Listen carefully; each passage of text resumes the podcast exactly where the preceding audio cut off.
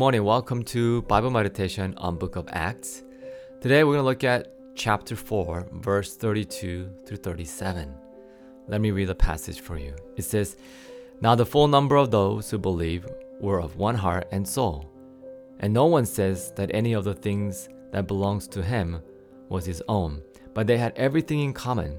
And with great power the apostles were giving their testimony to the resurrection of the Lord Jesus. And great grace was upon them all.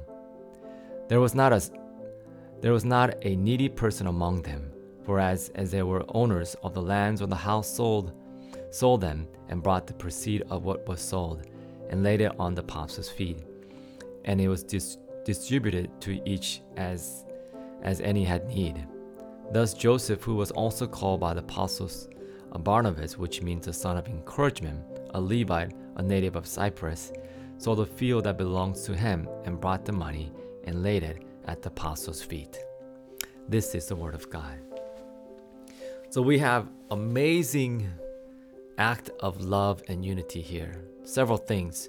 First of all, if you notice, people sell their stuff and begin to share their share their needs and also encouraging one another. They also, not a single person was in need in that community. It's amazing how we see the love of God. You can definitely see the unity of God when people learn to give generously, isn't it? And so the New Testament believers, they were in love with God so much enough that they were willing to sell their position to help those who are in need.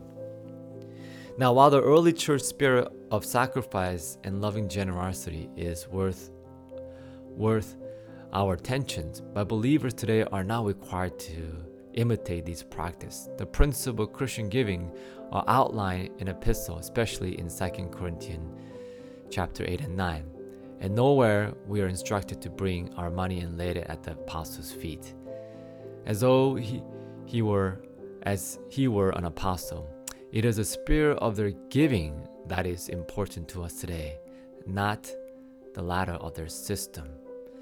And so God loves people who give generously when they're filled with their hearts. And the focus is this not a single person was in need. Can you think of somebody in the church who is in need? I'm sure there's people in our church as well. And so it is important for us when we know that somebody is in need, it is vital for us to go there and to help that person.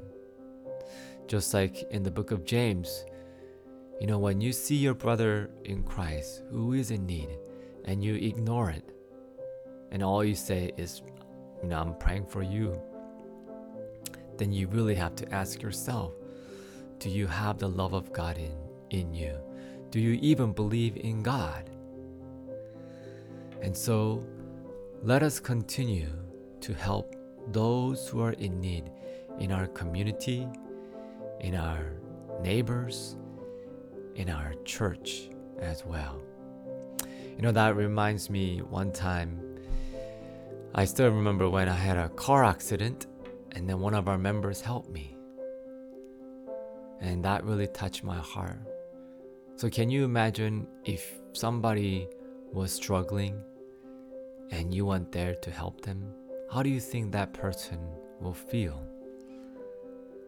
And so, may you and I, when you see those who are in need, do not turn your heads away, but may you give your whatever that may be, whether it's time, or whether financially or going there some doing some labor works. Because the world will know that you are God's disciple when you love one another. Not when you just go to church, not when you just pay tithe and offering on Sunday service. Those are part of worship, by the way. But the world the outside the church members, the unbelievers, They will know that you are truly God's people when you love one another. And so during this, still we're in this pandemic time, let us continue to help our members in these difficult times. Well, thank you for your time, and I will see you tomorrow.